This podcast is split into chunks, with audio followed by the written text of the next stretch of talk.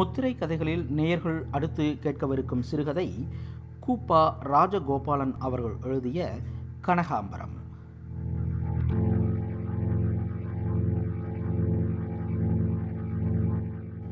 மணி வாசலில் நின்று கொண்டே ராமு கூப்பிட்டான். நண்பன் வீட்டில் இருக்கிறானோ இல்லையோ என்று அவனுக்கு சந்தேகம். எங்கேயோ வெளியில் போயிருக்கா. நீங்கள் யாரு? மணியின் மனைவி கதவண்டை நின்று கொண்டு மெல்லிய குரலில் கேட்டான். ராமுவுக்கு கொஞ்சம் தூக்கி வாரி போட்டுவிட்டது. மணியும் அவனும் கலாசாலையில் சேர்ந்து படித்தவர்கள். மணியின் மனைவியை பற்றி அவனுக்கு அதிகமாக தெரியாது. அவளை அவன் அதுவரையில் பார்த்தது கூட இல்லை. புதுக்குடித்தனம் நடத்த அவள் சென்னைக்கு வந்து ஒரு மாதம்தான் ஆகியிருந்தது. அந்த மாதம் முழுவதும் ராமு சென்னையில் இல்லை. அதற்கு முன் சாரதாவும் அவனை பார்த்ததில்லை. ராமுவும் மணியைப் போல மிகவும் முற்போக்கான கொள்கைகள் உடையவன்தான். கலாசாலை விவாதங்களிலும் சர்ச்சைகளிலும் பேசிய பொழுது ஸ்ரீதி புருஷர்கள் சமானர்களாக பழக வேண்டும் என்றும் பெண்களின் முன்னேற்றம் மிகவும் அவசியமான சீர்திருத்தம் என்றும் ஆவேசத்துடன் கர்ஜித்து வந்தான். ஆனால் அனுஷ்டானத்தில் அந்த கொள்கைகள் சோதனைக்கு வந்த பொழுது அவன் கலவரமடைந்து விட்டான்.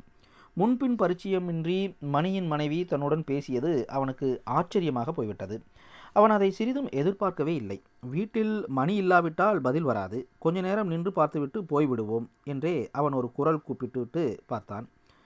மணியின் மனைவி சாரதா. படித்த பெண்ணுமல்ல. அசல் கிராமாந்திரம் எந்த பக்கத்திலும் ரயில் பாதைக்கே இருபது மைல் தூரத்தில் உள்ள ஒரு சோழ தேச கிராமத்து பெரிய மிராசுதாரின் பெண்.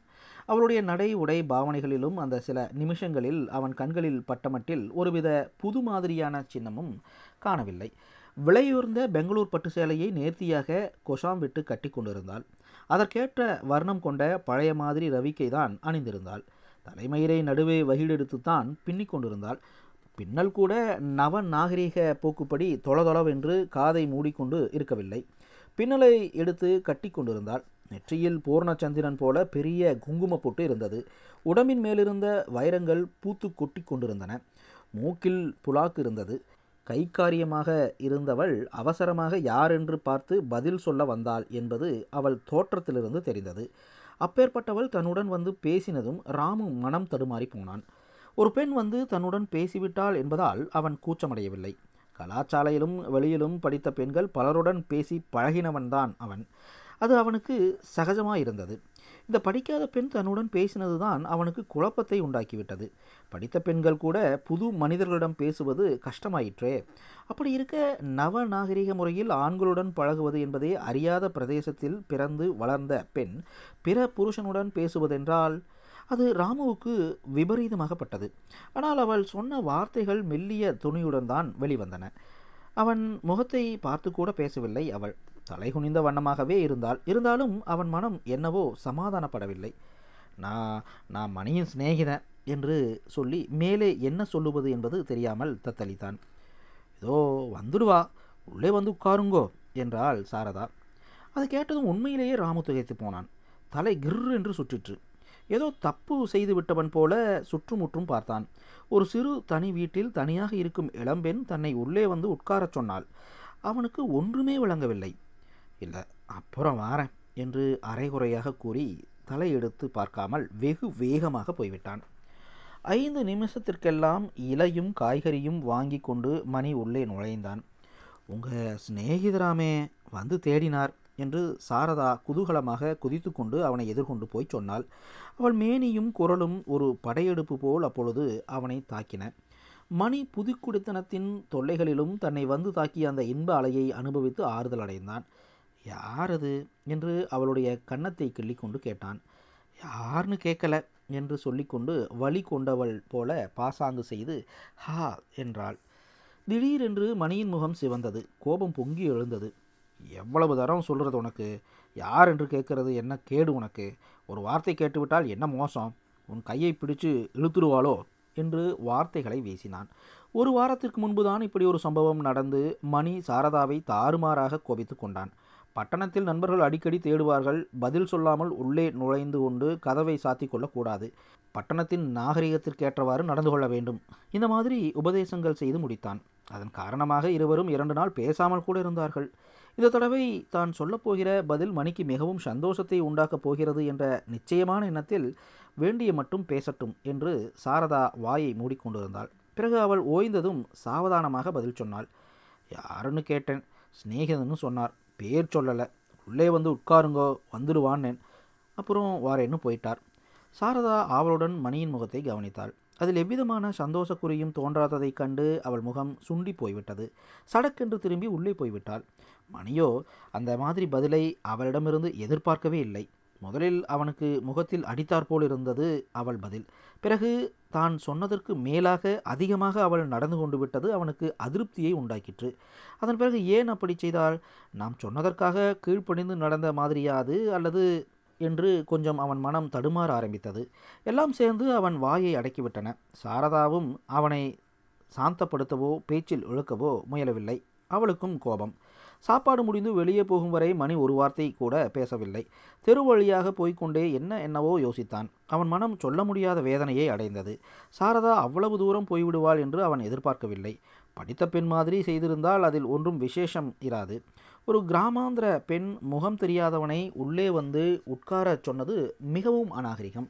சிநேகிதன் என்ன நினைத்திருப்பான்? என்ன தைரியம் இந்த பெண்ணிற்கு? என்றோ அல்லது சுத்த அசடு என்றோ நினைத்திருப்பான் அல்லது இந்த மாதிரி யோசித்து கொண்டே போய்க் கொண்டிருந்தான்.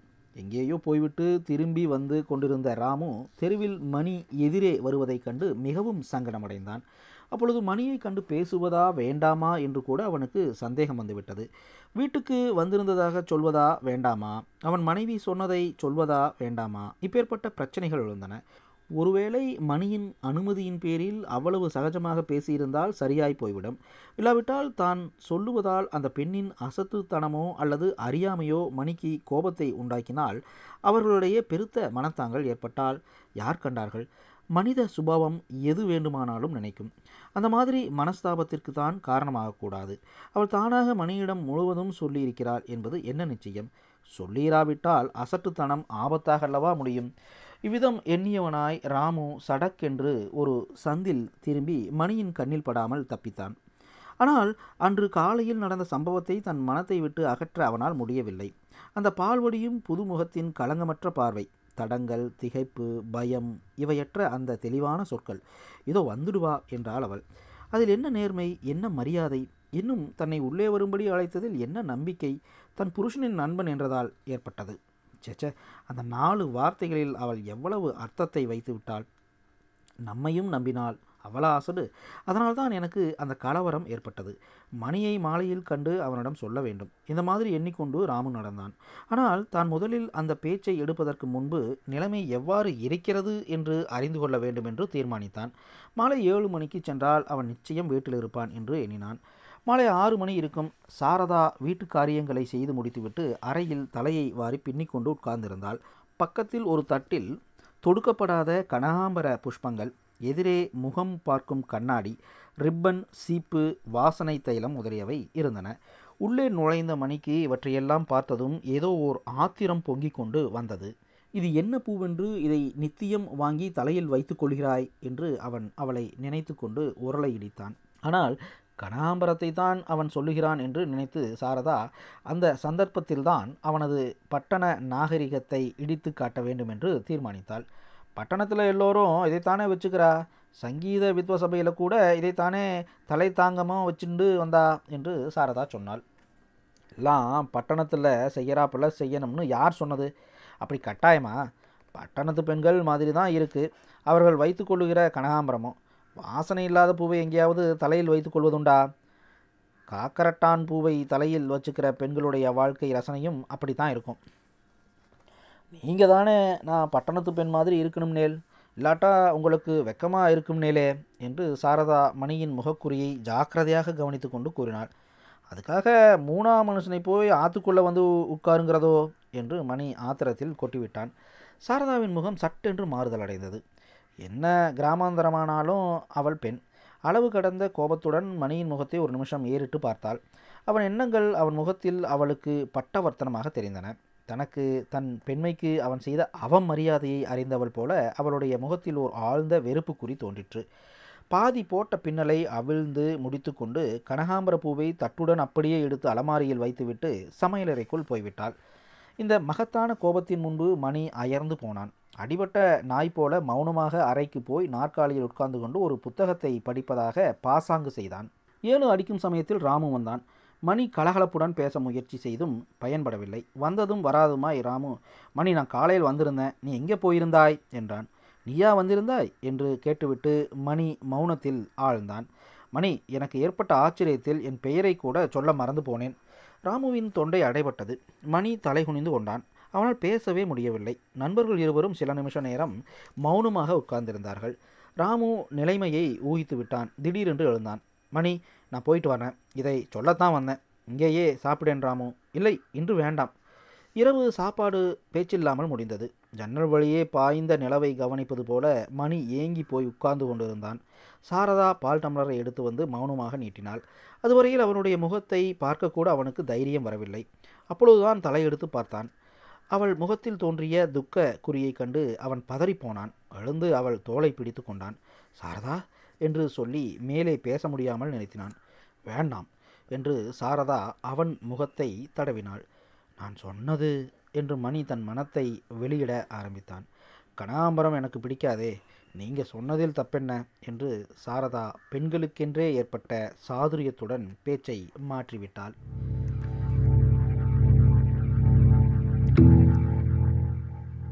நேயர்கள் இதுவரை கேட்டது கனகாம்பரம் சிறுகதை. எழுதியவர் கூப்பா ராஜகோபாலன்.